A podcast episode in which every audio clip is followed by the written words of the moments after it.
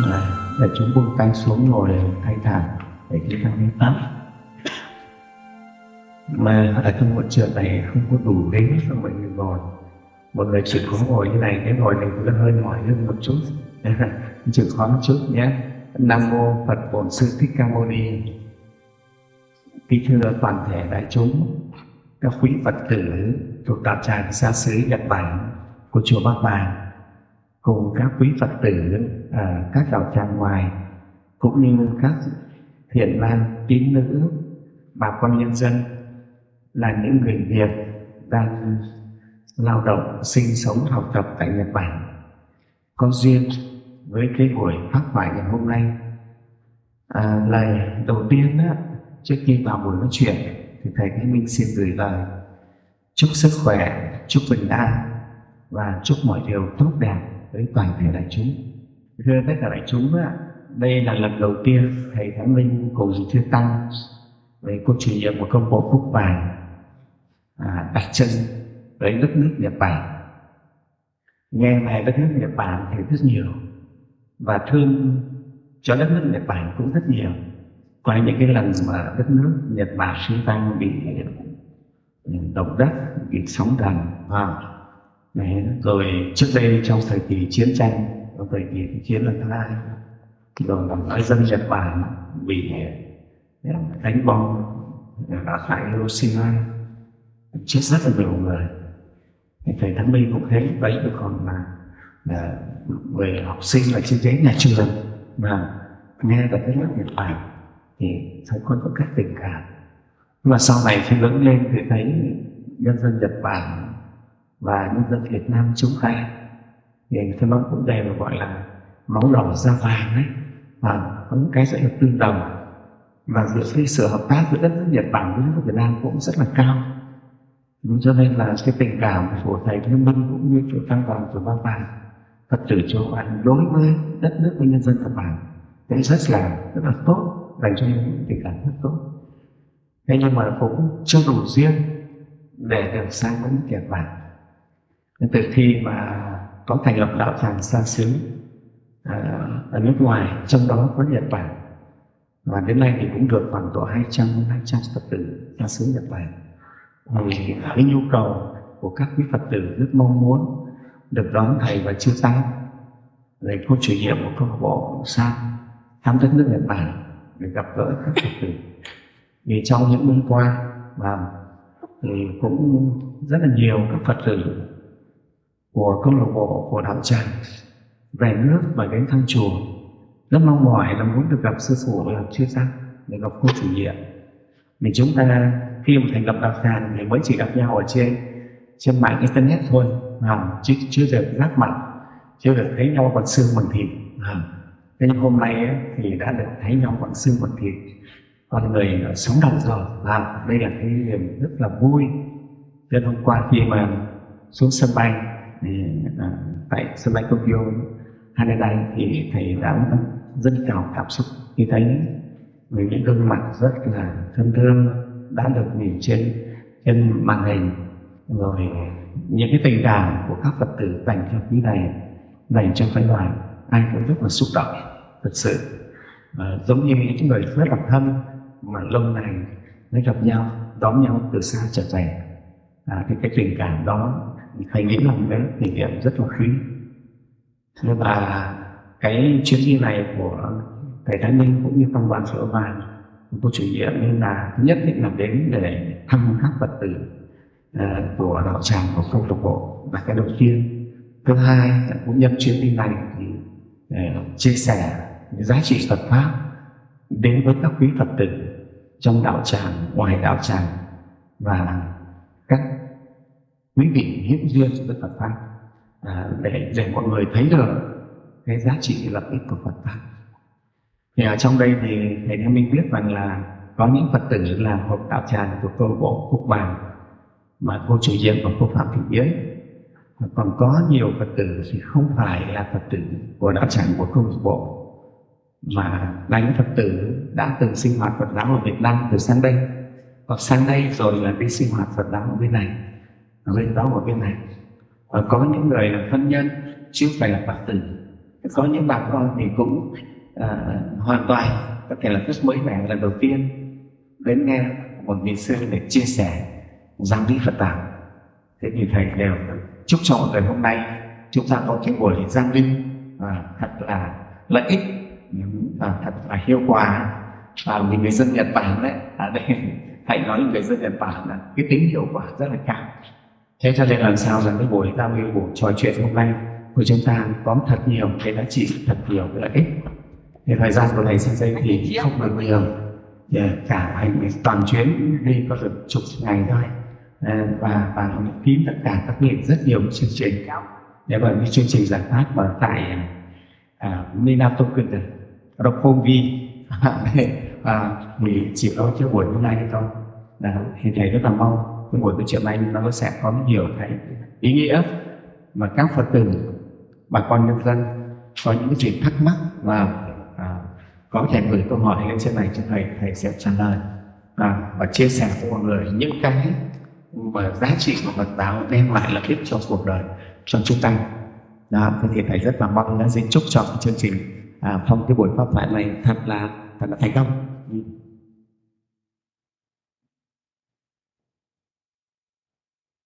kính thưa đại chúng à, đạo Phật đó thì chắc rằng đây riêng Phật tử của chùa Văn bàn thì cũng đã tìm hiểu rồi. Nhưng còn à, một số bà con các thiền nam thiền nữ thì chưa biết về đạo Phật nhiều và thì đạo Phật tên gốc của đạo Phật là xuất phát từ Ấn Độ. Và người mà mà lập ra đạo Phật chính là một vị thái tử con vua à, tên của ngài lúc chưa đi tu chưa thành Phật là thái tử Tất Đạt đăng con của vua là vua Tịnh Phạn và mẹ là hoàng hậu Ma Gia đó thì thái tử thái tử tức là cái người sẽ lên kế vị ngai vàng thì khi mà thái tử lớn lên vừa được thấy những cái sự thật của cuộc đời à, cái sự thật cuộc đời đó là con người chúng ta sinh ra rồi chúng ta già đi rồi chúng ta bệnh tật rồi chúng ta chết. Nghe không? đó là một sự thật không thể chối cãi tất cả mọi người. Ai rồi cũng già, cũng bệnh mà cũng chết. Và thế thì có người bảo tôi chưa già có người nói có mười mấy, hai mươi tuổi đã chết tôi đã già đâu mà không. Thưa với lại tất cả đại chúng là chúng ta đang già. Và đang già từng ngày. Và chứ không phải là 70, 80 tuổi mới gọi là già. Chúng ta là đang già từng ngày ngày hôm nay chúng ta già hơn ngày hôm qua rồi. Có phải không đại chúng? Rồi bệnh cả và chết là chúng ta là thế đấy đấy là những sự thật. Thế và và thái tử tất đạt đang thấy được cái sự thật này của cuộc đời. Thì thái tử rất là chăn trở. À, đặt dấu hỏi là vậy thì vậy thì sinh ra đời có ý nghĩa gì? Sự hiện sinh của chúng ta sự sống của chúng ta ở trên đời này cái ý nghĩa đích thực của nó là gì? Phải chăng là sinh ra chỉ là để kiếm với cơm bánh áo? Vâng ăn ăn xong rồi rồi chết. Thì cuộc đời nó rất là vô nghĩa. Nếu như vậy chúng ta không khác gì vạn loài à, muôn loài vạn vật nó cũng sinh ra, rồi nó cũng kiếm miếng ăn và rồi nó duy trì loài giống và rồi nó chết. Chẳng lẽ cuộc đời chỉ có thế. Chắc con người phải cũng thế thật có ý nghĩa gì chứ? Đó. nói như con người thì cũng là một một loài động vật, nhưng mà nó khác hẳn các loài động vật. Chúng ta phải khác chẳng lẽ chúng ta ý thức con vật như thế. Bạn loài xuất hiện trên đất này, rồi nó sinh ra, rồi nó cũng Ờ, đi kiếm mồi, kiếm miếng ăn. Rồi nó chuyển giống và rồi nó chết. Thế thôi. Thế thì chả có ý nghĩa gì cả. Cái sự hiện sinh này thật vô nghĩa. Và chính trong tâm của thái tử đã xuất hiện câu hỏi thắc mắc về sự thật và ý nghĩa đích thực của cuộc đời này là gì? Và cuộc đời này, bản chất của nó có thật là hạnh phúc hay không? Nó có là thật là toàn vẹn, tốt đẹp không? Và cái câu hỏi đó là khiến cho thái tử đang là một cái vị chuẩn bị kế vị ngai vàng. Vợ đẹp có lý yêu rất là tuyệt vời. Nếu nói ra về cái, cái, cái, cái điều kiện thì thái tử là người đầy đủ tất cả những điều kiện sung sướng hạnh phúc. Thế nhưng mà thái tử chăn trở trong câu hỏi này mà thái tử đã quyết rũ bỏ tất cả đi tìm chân lý. Mình gọi là đi tu nhưng thực ra đây chính là quá trình tầm cầu chân lý đi tìm sự thật, ý nghĩa, sự thật của cuộc đời này. Nó có ý nghĩa gì? Và thái tử tất cả ta đã từ bỏ ngay bàn ra đi tầm thầy học đạo để cho tìm cho ra cái câu hỏi này, thắc mắc này.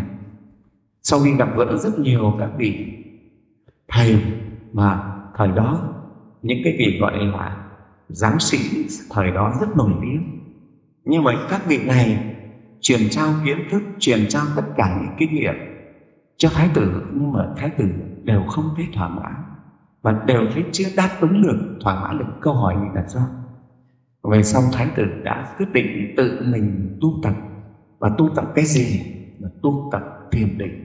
Chính thái tử đã đến gốc cây bồ đề. Một cây bồ đề đó bây giờ ở tại ấn độ vẫn còn. À, mặc dù cái cây bồ đề đó là cái cây bồ đề thuộc cái diện con cháu nhưng nó vẫn là từ cái cây bồ đề ban đầu của đức phật, thời mọi ngày ngồi thiền ở đó. Đến bây giờ, mấy nghìn năm lịch sử rồi, và thái tử ngồi ở cây bồ đề đó thiền đi 49 ngày đêm. Và đến đêm cuối cùng thì ngài, tâm của ngài hoàn toàn đã được mở sáng và nó lắng trong cái định thật là cam siêu, hoàn toàn lắng trong và khi lắng lắng trong đến cái cái chỗ gọi là tột đỉnh đó, thì chúng ta biết rồi tâm ở trong thì thì sẽ sáng. Giống như cái hồ nước đó.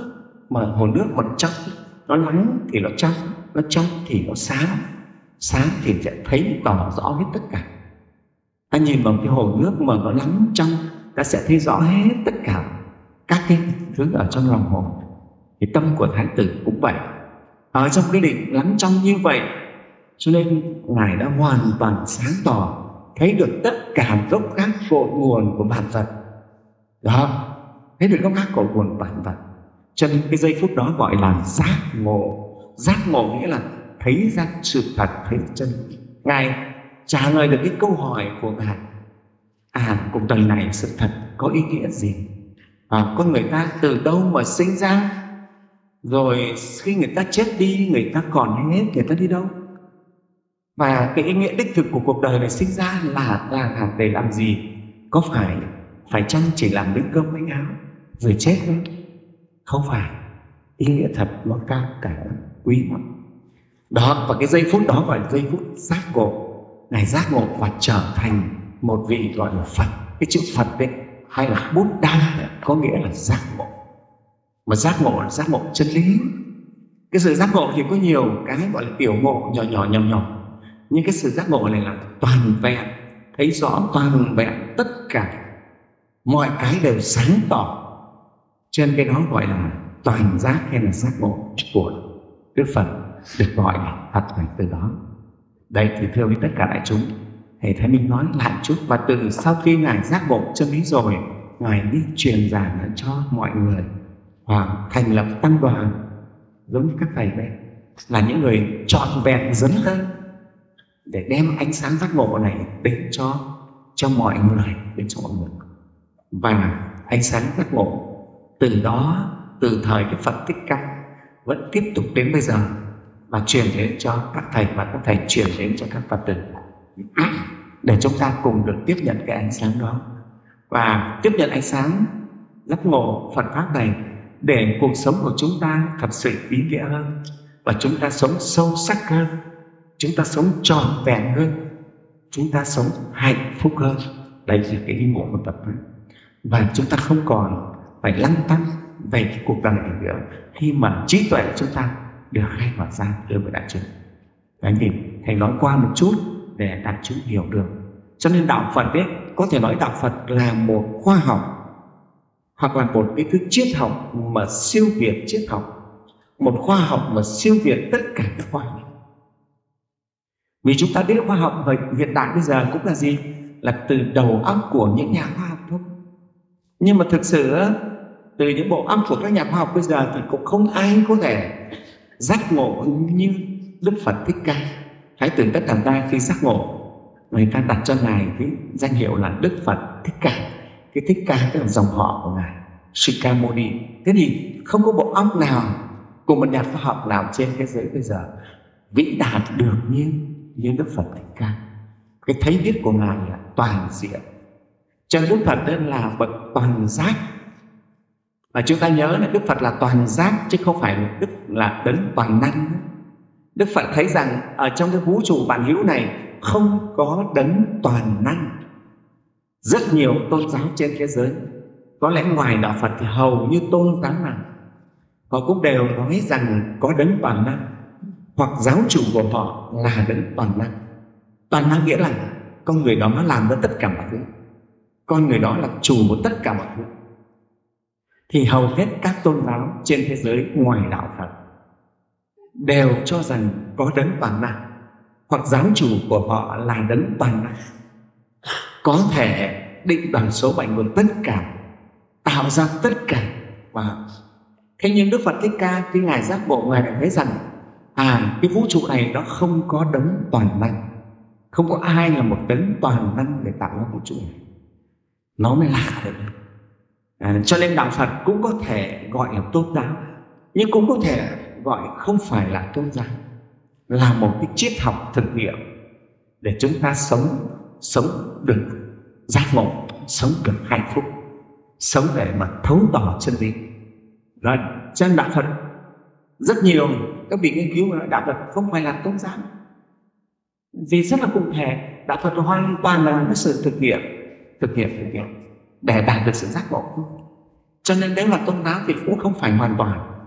Nhưng gọi là tôn giáo cũng được vì có giáo chủ là đức phật thích ca có giáo lý có giáo luật. Đó thì có phải gọi là tôn giáo.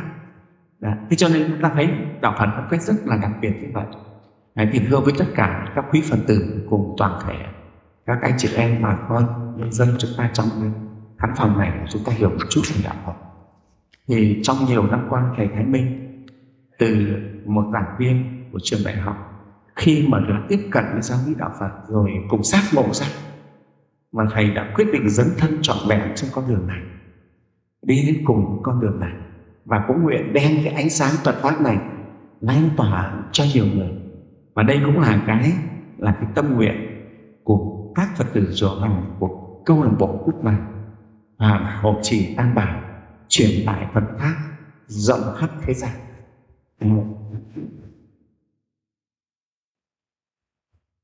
Làm sao cho ánh sáng chân lý của đạo Phật lan tỏa được càng nhiều? Thưa với anh chị em, với các Phật tử, với đại chúng rằng ai hiểu được giáo lý Phật giáo thì người đó chắc chắn đều sẽ hạnh phúc hơn, đều sẽ biết sống sâu sắc hơn sống giá trị hơn là cái chắc chắn. Gia đình nào biết đến Phật pháp thì gia đình đó đều sẽ an vui và hơn là cái chắc chắn. Đấy là khẳng định xã hội nào, đất nước nào cho đến cái nhân loại này mà Phật pháp được phổ độ, phổ rộng thì đều tốt, đẹp lên rất nhiều. Mà cái mong mỏi của thầy Thái Minh cũng như tăng đoàn chùa Ba Vàng các Phật tử chùa Ba Vàng mong muốn Phật pháp được phổ rộng khắp nhân loại thế cho nên có những dự đoán cái tiên tri cái thế kỷ 21 này là thế kỷ mà các tôn giáo sẽ hướng về một dòng mà cái dòng đó chính là dòng Phật pháp. Vì Phật pháp là đứng vững hoàn toàn. Từ khi Đức Phật Thích Ca tuyên bố chân lý đến nay, thì tất cả những điều ngài nói chưa có gì phải thay đổi. Cho nên nhà bác học Albert Einstein mới nói rằng là những điều mà Đức Phật đã nói ra, thì những điều đó còn đi trước khoa học, dẫn đường cho khoa học. Phật giáo hoàn toàn không phải cập nhật, không phải thay đổi một cái gì cả. Vì tất cả cái đó đều là cái thấy biết đúng sự thật. Cho nên nó luôn luôn là là đi trước. Đó, Phật giáo cái hay như vậy. Thế cho nên tất cả những ai mà có cái duyên phúc được kết duyên Phật giáo, thầy nghĩ đây là một cái cái điều vô cùng quý báu, cái sự may lành nhất trong cuộc đời. Trong cuộc đời này, thầy nói thật biết đến Phật giáo. Có duyên Phật giáo đấy là cái diện phúc cực kỳ to lớn của chúng ta. Tôi phải phiền diện Tôi đến đây tôi rất là mừng trong những năm qua với cái hoạt động truyền thông của chùa Văn Bằng thì giá trị Phật pháp cũng đã được lan tỏa. Và những nơi nào mà cần sự hiện diện của con người thật thầy thấy mình còn sức khỏe thì này mình cũng sẽ quyết tâm về mình sẽ đi. À, để sách dẫn về động viên mọi người à, và động viên mọi người để mọi người kết duyên sâu sắc với Phật pháp đấy là tâm nguyện của thầy nhé. Cái sự hiện diện của thầy không không chữ ùn trong cái tâm nguyện ừ. với cái cảm xúc rất là hạnh phúc à, và à, trong cái tình tình yêu thương những người con bất Việt tất nhiên có thể trong đây có cả những người bạn Nhật có phải không? Có những người bạn của người Nhật mà nhưng mà đa phần chúng ta đây là những người con đất Việt người con Việt Nam trong tỉnh quê hương tỉnh đất nước. Thì thầy Thái Minh có rất nhiều cảm muốn chia sẻ với anh chị em với các Phật tử với đại chúng ở đây. Nào rất nhiều muốn chia sẻ. Thì thầy rất là thấu hiểu một người sang quê hương. và ở nơi đất khách quê hương cho nên tên đạo tràng của chúng ta là đạo tràng xa xứ mà. Xứ đây là xứ sở là quê hương. Và chúng ta ở nơi tất cách quê người à, nó đầy những cái khó khăn. Và mà cái khó khăn tại vì những khăn đầu tiên đó là ngôn ngữ. À, không phải ai cũng rất là thành thạo ngôn ngữ của bản địa đâu của nước nhật đâu. À, có rất nhiều người còn phải đang vừa làm vừa học. À, vừa học và học nghề và học tiếng. Trên cái giao tiếp đấy làm chúng ta khó khăn ở ngôn ngữ. Người ta nói là biết được ngôn ngữ nắm được ngôn ngữ là nắm được cả dân tộc đó. Hiểu được dân tộc đó họ. Cái chính đấy là là cái đấy là cái rất quan trọng. Nhưng cái phương cái đầu tiên của chúng ta là khó khăn về ngôn ngữ. Thứ hai đó là khác về môi trường sống à, con người bên này văn hóa khác. Và cái cách sống mọi cái rất là khác với người dân Việt Nam chúng ta. Chúng ta phải học phải làm quen. Và rồi người phân tích bên này mình cũng không có mấy chỉ là những người bạn đồng lương, những người bạn ờ, đồng đất nước thôi đồng dân tộc thôi. Thế nhưng mà cái sự giúp đỡ nhau có thể không được nhiều. Trên sang cái này là mình rất nhiều khó khăn. Và cũng chính vì thế cho nên á thầy ấy, mình quyết định là cho thành lập các cái đạo tràng phật tử xa xứ để chúng ta người con đất việt chúng ta việt nam chúng ta kết lại với nhau. Và đó nếu không có đạo tràng phật tử xa xứ thì dễ gì trong cái khán phòng hôm nay được đông đảo thế này đúng không? Đấy nó có phật tử xa xứ được để mọi người kết tâm với nhau gắn với nhau và à, xây đắp cái tình quê hương và à, cái tính dân tộc của chúng ta. Đó và chúng ta làm sao giúp đỡ nhau ở nơi xứ sở nơi đất khách quê người chúng ta sống được tốt đẹp.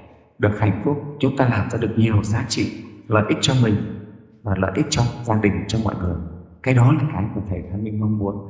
Và trong tất cả cái lợi ích đó thì thầy Thái Minh muốn đem đến mọi người đó chính là cái lợi ích Phật pháp cái lợi ích từ Phật pháp đem đến cho chúng ta, thì đó là cái nơi. Đó, thế thì đấy là những cái nhân duyên để chúng ta hình thành cái cái buổi để pháp thoại ngày hôm nay. Thế thì khi đến à, đây thì thầy có nhận được cái chủ đề mà các bạn ở đây chắc là tổng hợp nhiều ý kiến của mọi người. À, nêu ra đặt ra với thầy Minh là xin thầy nói chuyện về cái chủ đề phương pháp làm sao để cân bằng cuộc sống để sống bình an nhẹ nhàng giữa áp lực mưu sinh. À, đấy là cái chủ đề của cái buổi tọa đàm hôm nay. Đấy, thì tọa đàm ấy thì nghĩa ừ, ừ, là thầy có thể nói trước sau đó thì anh chị em phật tử lần ấy có thể để trao đổi nhé thì cái chủ đề là làm thế nào để cái phương pháp làm sao để mà cân bằng được cuộc sống? Để sống bình an nhẹ nhàng giữa áp lực mưu sinh. Đấy, thì thưa với đại chúng thế này có, có thể nói đây là một chủ đề rất là nóng hổi. Trong cái thời đại bây giờ cái thời đại mà gọi là thời đại công nghiệp 4.0 này thời đại mà cái gì cũng nhanh thời đại của tên lửa của vũ trụ của tất cả công nghệ thông tin cũng là áp lực cuộc sống rất là lớn. Có thể thầy với mình đã quán chiếu điều này cách đây hàng chục năm, mười mấy năm. Là thấy cái tốc độ sống của con người càng nhanh. Và cái tốc độ biến đổi tâm của con người nó rất nhanh, càng ngày càng nhanh. Cho nên bản vật nó cũng đều nhanh lên. Cái tuổi thọ của bản vật cũng đều ngắn đi. Đại chúng thế nói như thế. Và cái này thì nó rất là đúng với cái lời tiên tri của đức phật là chúng ta vào cái thời kỳ mặt khác mặt pháp thì dần dần ấy, cái tuổi thọ của con người cũng giảm đi. Đại chúng biết không? Từ cái lúc mà thượng thọ là cái tám vạn bốn nghìn tuổi và giảm dần giảm dần con người tới bây giờ là khoảng một trăm tuổi. Và nó sẽ giảm dần giảm dần đến lúc con người nó chỉ còn thọ có 10 tuổi thôi. Và con gái 5 tuổi đã lấy chồng sinh con rồi. 5 tuổi đã lấy chồng sinh con. Bây giờ đại chúng có thấy hiện tượng có cháu bé rất là bé 90 tuổi đã có thể mang thai rồi đấy đại chúng thấy nó là cái sự rất thật. Nhưng điều mà đức phật nói nó sẽ là sự thật thôi. Đấy và con người giảm dần giảm dần. Đến cái thời kỳ mà khác nó sẽ như vậy. Ừ. thì chúng ta thấy đương nhiên càng vào thời kỳ mạt pháp cuộc sống của con người nó càng khổ hơn khổ đau nhiều hơn. Và bây giờ nó đang đang đang minh chứng cho cái việc đó. Nếu chúng ta không biết một chút gì về những giá trị Phật pháp, thì quả thật chúng ta bị cái vòng xoáy đó, bị cái nghiệp lực đó khiến cho chúng ta phải chịu những cái đau khổ như vậy. Cho nên cái câu hỏi mà anh chị em trong ban tổ chức đưa ra như vậy là tổng hợp ý kiến mọi người này, nó thực sự thì nó là câu hỏi rất là nóng hổi trong cái thời đại bây giờ. Chúng ta thấy tỷ lệ những người mà mắc bệnh trầm cảm tâm thần bây giờ rất nhiều và tự tử rất nhiều nói thật ở đây thì thầy cũng nghe thông tin đất nước nhật bản là một trong những đất nước mà số ca từ tử số người tự tử nhiều nhất thế giới. Có cả những cái rừng mà mọi người đi tự tử thế thì làm sao? Nếu nói về văn minh vật chất thì đất nước nhật rất là giàu. Vô là rất là giàu. Ở châu á chúng ta rất là cao. À, thế nhưng mà số người bị mắc những bệnh về tâm thần trầm cảm và phải lên tự tử lại rất là cao nó là sao đáng lẽ rất là giàu thì phải rất hạnh phúc chứ. Thế cho nên ở đây câu hỏi của anh chị em gửi lên cho thầy làm sao để cân bằng được cái cuộc sống? Và để sống bình an giữa cái cái cuộc sống, giữa cái áp lực của cuộc sống, của mưu sinh này. Một câu hỏi rất đáng khổ nó hỏi thì cần lắm và thưa anh chị em, chính Phật pháp đến với chúng ta. Phật pháp chính là cái sẽ giúp cho chúng ta à từ chỗ trao đảo, mất thăng bằng như vậy nó sẽ trở lại, bớt trao đảo hơn. Thầy chưa dám nói là hoàn toàn hết trao đảo bớt trao đảo hơn sống nó cũng sẽ nhẹ nhàng hơn, nó an hơn là là trước khi ta biết đến Phật pháp. Rồi thì đấy là cái giá trị của Phật thì thưa các anh chị em, vậy thì đạo Phật có thể giúp chúng ta được. Quả thật đấy sinh ra cái đời này, chúng ta biết rằng đã sinh ra đời thì chúng ta làm sao? Đức Phật nói cái đời này, bản chất nó đã là khổ rồi. Có thân là có khổ, hữu thân thọ thì khổ. Cái thân này ra đời là bắt đầu phải chịu và chúng ta phải nuôi nó, phải cho nó ăn, nó uống. Cho nó những cái điều kiện để nó tồn tại. Đấy, toàn là chữ phải. Đó thế và trong cái cái, cái việc để cho nó tồn tại đấy thì nó có có thể gặp một là gặp thuận cảnh thuận duyên hai là nghịch cảnh nghịch duyên. Khi mà chúng ta gặp thuận cảnh thuận duyên thì chúng ta vui chúng ta mừng à, nhưng mà khi mà chúng ta bị nghịch cảnh nghịch duyên là chúng ta buồn chúng ta khổ đau và thế thực ra thế còn khi mà chúng ta gặp thuận duyên chúng ta vui chúng ta mừng thì cái mừng vui đó đó nó qua đi rồi nó lại cũng hết, nó hết rồi, nó lại là cái trạng thái thế buồn, trạng thái khổ thôi thế cho nên có thể nói cái chữ khổ thì thực chất nó chính là, nó là chân đế của cuộc đời. Này chúng ta vui sướng, chúng ta cũng chỉ có lên một chút rồi chúng ta cũng lại lại đi xuống cái trạng thái. Trạng thái của của bất nhiên ý. Mình gọi là bất nhiên ý, bất toàn. Bất toàn tức là khổ. Thế rồi cộng với cái khổ thật sự nữa cho nên đức phật nói là đời là khổ nhưng mà nó còn có khổ khổ này và rồi là ngoại khổ rồi hành khổ thì chứ còn nói thật đời này là sung sướng hạnh phúc đó, thì không phải chúng ta thấy mà đây những người rất giàu những tỷ phú nhưng mà vẫn đau khổ Đại chúng chắc cũng xem bộ phim người giàu khóc rồi đúng không? Nhà giàu khóc đấy, người giàu khóc đấy, người giàu khóc. Giàu chưa phải là cái làm chúng ta hạnh phúc. Và còn nghèo thì đương nhiên là sẽ rất dễ khổ. Chứ còn giàu còn khổ thì nghèo rất dễ khổ. Thế thì ở đây anh chị em chúng ta sang bên này sinh sống làm việc thầy cũng được biết là có anh chị em là thực tập sinh là du học sinh rồi là những người đã sang đây và đã định cư lâu dài bên này rồi à, chúng ta sang đây thì ở trong cái thành phần đó thì đa phần anh em chúng ta sang đây là làm mưu sinh là để mà lập nghiệp hoặc là để làm kinh tế để giúp đỡ cho gia đình ở quê hương ở Việt Nam. Chúng ta quan thật phải nói là chịu rất nhiều áp lực. À, một trong những áp lực đó phải nói những áp lực về về tiền tài. Mà khi đi sang đây người cũng phải chi phí rất nhiều tay mượn để con kinh phí để sang được đây. Sang đây rồi lo làm được trả lỡ chứ. Ai trả lỡ thay cho mình? Bố mẹ ở nhà thì phải già yếu vợ dại con thơ cho nên áp lực về kinh tế cũng rất là nặng nề. Thế thì làm sao sang đây để mà mà mà mà tâm lý nó được cân bằng được ổn quả thật là cái khó vì thầy biết ấy, khi con người ta khó khăn quá thì rất là khó để giữ được cân bằng. Và thế cho nên hôm nay thầy chỉ nói là nếu biết Phật pháp ấy, thì Phật pháp sẽ giúp cho mình nó nhẹ nhàng hơn nhẹ nhàng hơn. Tất nhiên những người có điều kiện sống tốt vật chất tốt thì họ dễ cân bằng cuộc sống của họ hơn.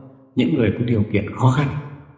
Vậy thì thầy thanh minh hôm nay á, thật chỉ có thể nói là đem Phật pháp đến với tất cả các phật tử các bạn các đạo hữu các anh chị em đây là để chúng ta giảm bớt đi những cái căng thẳng giảm bớt thôi. Chứ còn để mà hết sạch thì không có. Hết sạch đi thì phải xuất ra những cái thầy và phải xuất ra rồi, nhưng mà phải thật dẫn thân tu tập thì mới thật sự là hết tuyệt đối. Khi nào đã đạt được đạo, mới gọi là người hoàn toàn sống cân bằng tuyệt đối được. Còn chưa thật sự đạt được đạo thì vẫn chưa phải là cân bằng tuyệt đối. Cho nên nếu mà đã đạt được đạo giống như các bậc thánh tăng, như đức phật, các vị bồ tát, các vị thánh tăng thì các ngài trong cảnh nào các ngài cũng cân bằng, các ngài cũng sống rất là bình an à, cái đấy là cái điều đặc biệt. Đó thế thì thưa với tất cả anh chị em thầy xin chia sẻ thế này. Những cái rất là cụ thể mà thiết thực đó nó phải đúng với hoàn cảnh của chúng ta để chúng ta ứng dụng. Để với những cái điều mà thầy nói chúng ta sang đây là với đầy những cái áp lực như vậy. Và khó khăn như vậy ngôn ngữ thì chưa giỏi. Và hoàn cảnh ở bên này điều kiện môi trường làm việc chưa tốt và thu nhập mình chưa cao, không cao. Luôn luôn có thể bị những cái ức chế từ cấp trên, từ đồng nghiệp, áp lực về đạo nằm kinh tế. Khi chúng ta đi cần thấy cái trong cái môi trường sống bên này, họ cũng hối hả rất vác như vậy. Chúng ta làm sao mà sẽ nhìn hơn tất cả chị em thế này? Để chúng ta sống bớt khổ hơn thì cái này phụ thuộc rất nhiều vào cái thái độ sống của chúng. Thái độ sống. Cái nghèo, đương nhiên cái nghèo thì thì người ta nói rồi, là cũng sẽ khổ. Nhưng mà nó không phải hoàn toàn nghèo sẽ làm chúng ta khổ. Các vị thiền sư, thưa với anh chị em, các thiền sư là nghèo, cực nghèo. Sao cái này nó khổ? Đấy. có hai thiền sư đến thăm nhau thiền sư này hỏi thiền sư kia là thế năm nay tình hình anh thế nào rồi tôi năm nay nghèo. Không? nghèo không có đất cắm ruộng, nghèo không có đất cắm ruộng. thế năm sau? Thiền sư này đến lại hỏi tiếp thế cái nghề công của anh thế nào? Năm nay tôi lại rồi cũng không có một cắm nữa.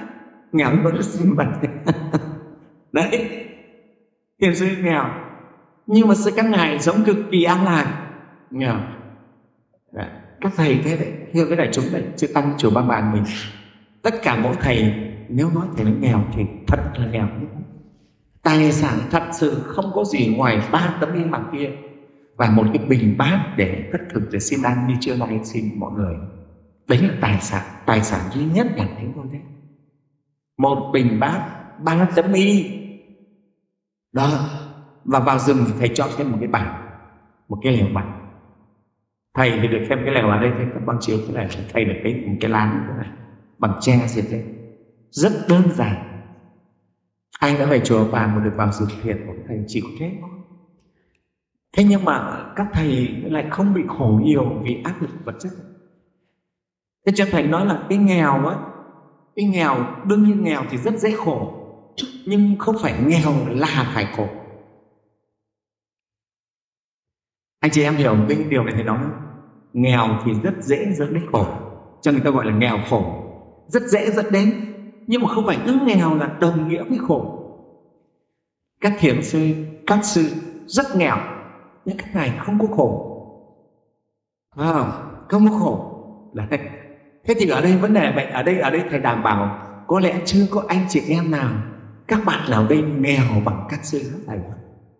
Thầy đảm bảo chắc chắn bạn nào anh chị em nào cũng phải vài bộ quần áo giày dép vài đôi. Tài sản vẫn còn hơn các thầy. Các thầy chỉ có ba cái là bị bát thôi. Không có gì nhiều. Cái bình bát này mua ở thái lan có 400 nghìn thôi không có gì nhiều hết. Cho nên ấy để cho mình có thể bình an hơn thầy nghĩ là vẫn có thể làm được. À, bình an hơn. Vì thầy nói là nếu về hiện tại thầy nên mình nói là nói cái hiện tại này. Vì hạnh phúc hay khổ đau đều phải nói cái chuyện hiện tại. Chứ không thể nói rằng ngày mai tôi hạnh phúc. Phải không? Hay là năm sau tôi sẽ khổ đau. Không nói thế. Mà luôn luôn nói cái hiện tại này này. Hiện tại. Thế cái hiện tại thì mình thật sự chưa ai thiếu thốn hay nghèo như trước xưa. Những vị hiền sư năm xưa còn nói cái dùi để dùi đất còn không có trước đây còn có tí đất cắm rồi nhưng đến nó nghèo về sau là cần rùi để cắm đất không có được mà các ngài vẫn an nhiên vẫn hạnh phúc vẫn tự tại. Vậy thì để ở đây để thầy thái nương nói rằng cái điều kiện về vật chất ấy, là nó chưa hẳn là cái quyết định chúng ta phải khổ. Phải đau đớn phải khổ không hẳn nhưng nếu chúng ta biết sống cho nên đây cái vấn đề là thái độ sống. Các anh chị ạ. Cái thái độ sống cái cách nhìn nhận về cuộc đời này. Mà trong đạo Phật gọi là chính chi kiến, hay gọi là chính kiến. Cái đầu tiên đấy, thưa các chị em. Cái mà ngày thế mình rất muốn đưa đến anh chị em để chúng ta phải có một cái chính kiến mở chính chi kiến về cuộc đời này sẽ giúp chúng ta bớt đi rất nhiều khổ đau. Mặc dù mình bây giờ đang thân phận là người đi kiếm tiền, lo cho gia đình, để trả nợ đi và đang gặp rất nhiều hoàn cảnh hơi trái ngang đấy nhưng mà một người ở trong hoàn cảnh đó mà có chính chi kiến người ta khổ, ít hơn mình rất nhiều. Còn mình không có chính chi kiến thì mình khổ nhiều khổ nhiều nhiều. Và có khi còn tự mình làm khổ mình nữa đó. Cho nên cái vấn đề ở đây là vấn đề thái độ sống hay thầy nói là chính chi kiến, chính hiểu trong cuộc sống này. Và cái này là cái giá trị rất lớn mà đức phật, đạo phật trong chuyện của chúng ta. Tôi đã chuyện phần mở chính trí kiến vậy thì chúng ta phải có một cái thái độ đúng đắn trong cuộc sống này.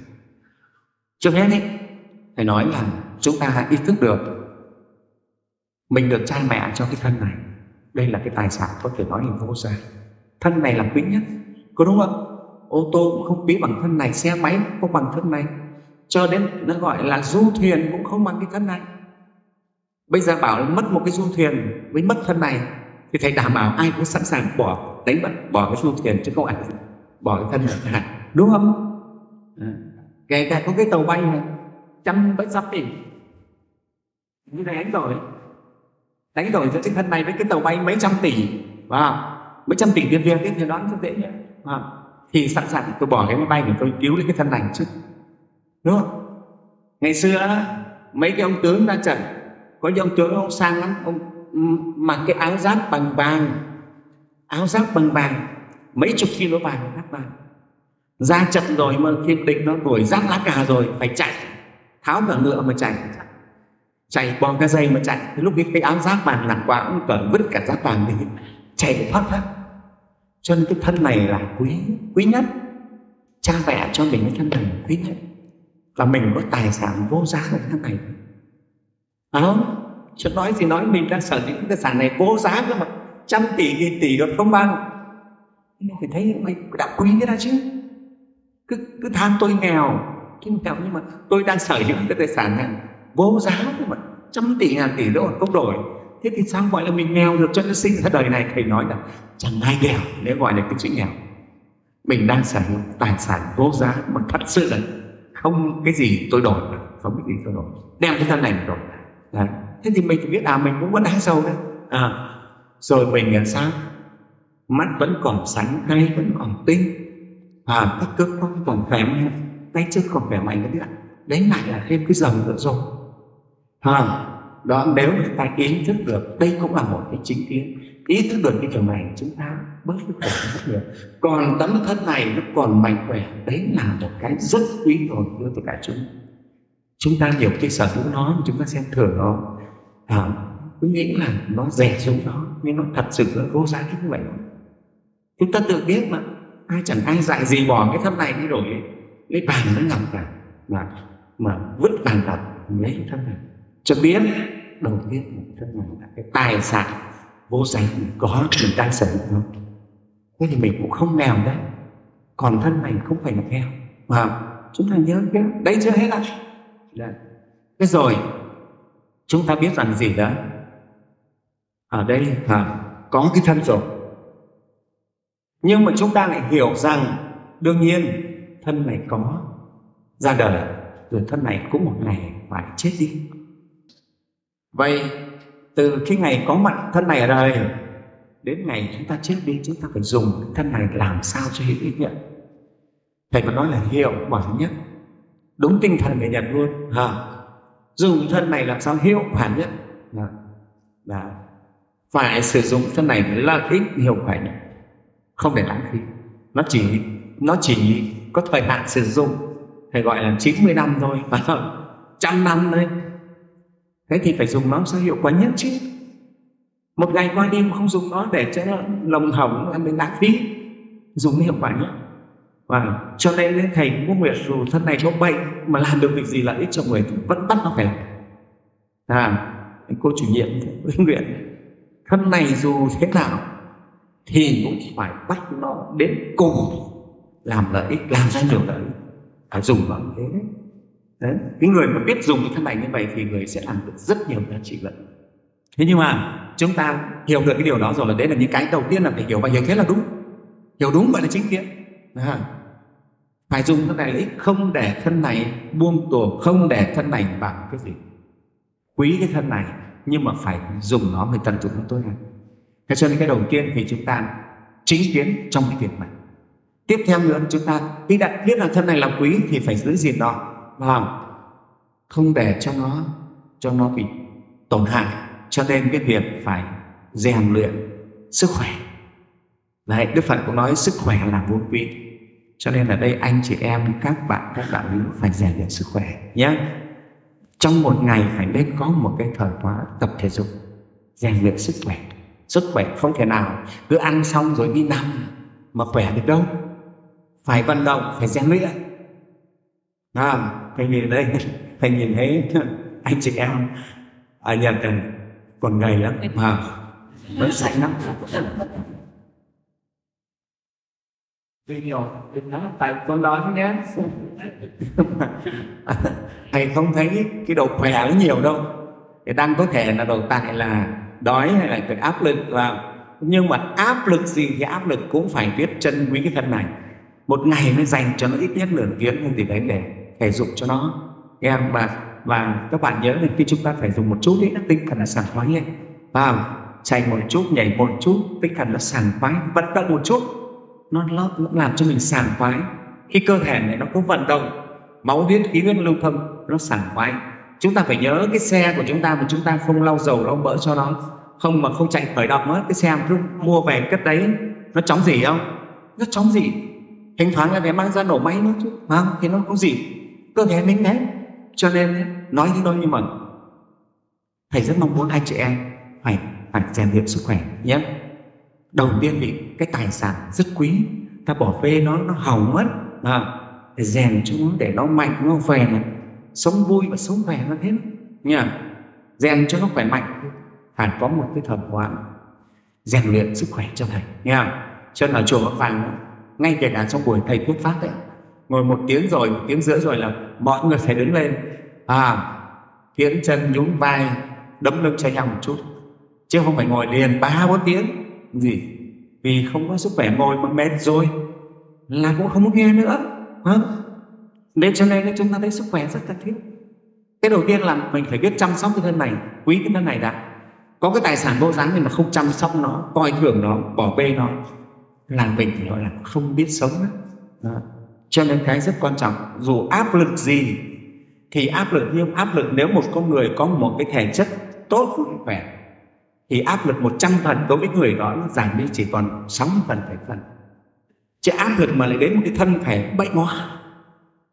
đại chúng thấy không một người đã bệnh hoạn này còn bị áp lực thì người đó suy sụp rất nhanh. Người đó lại chán đời, không yêu đời nữa thì càng suy sụp đúng không?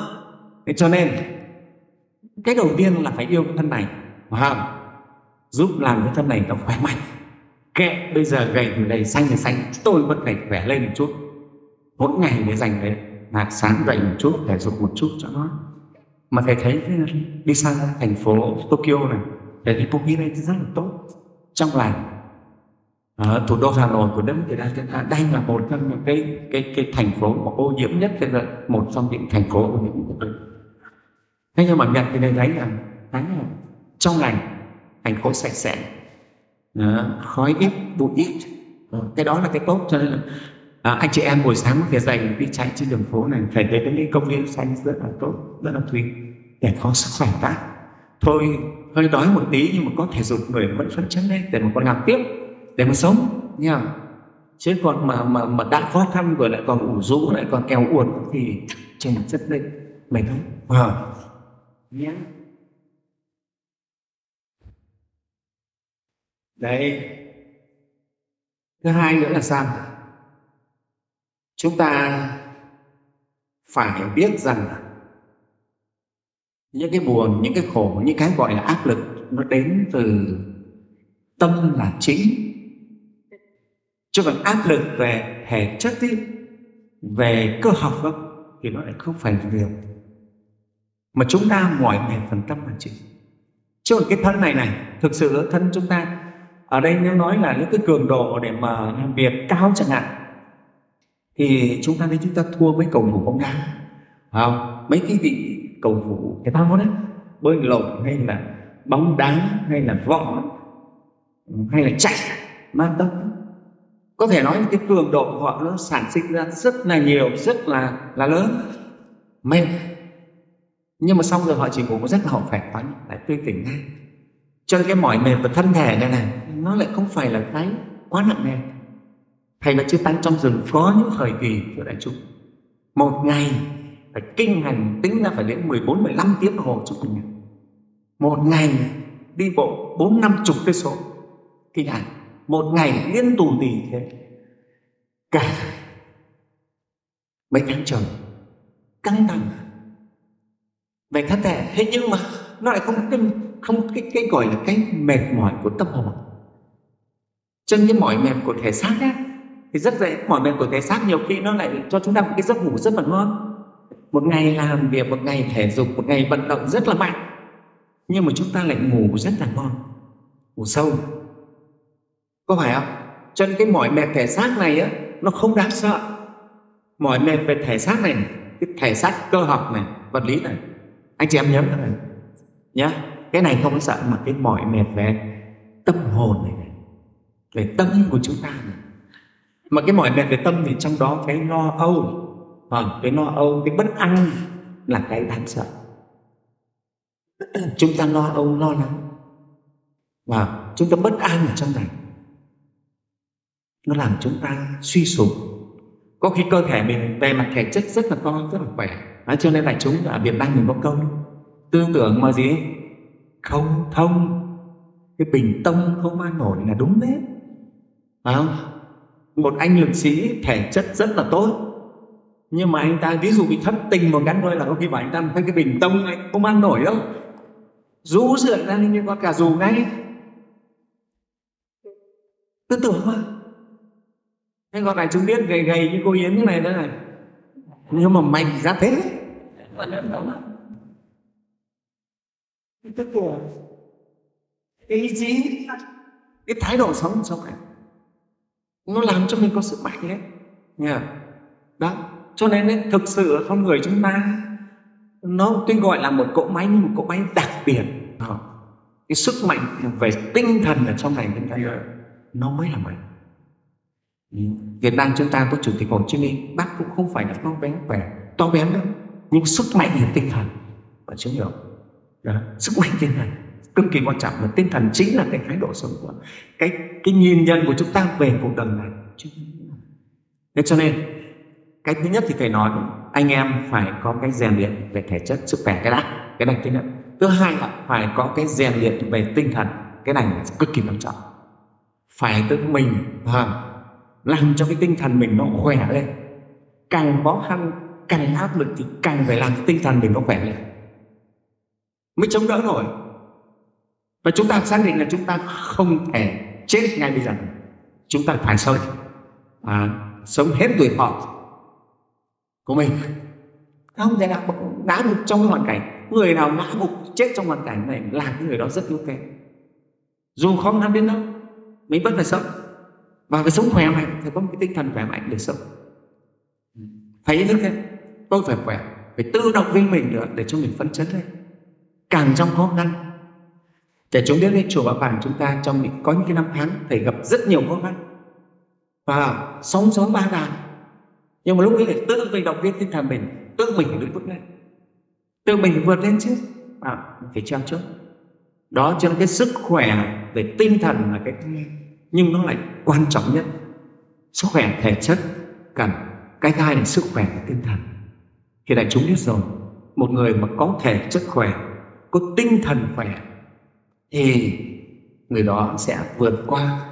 Áp lực rất là dễ. Cũng giống như một cái cây mà nó khỏe rồi thì gió thì sóng không làm gì được nó. Vào nó có sức chịu đựng. Đó. cho nên ở đây anh em gửi câu hỏi thầy làm sao để cân bằng được trong cái áp lực của cuộc sống cảnh mưu sinh này? À, thế thì phải làm cho mình khỏe lên.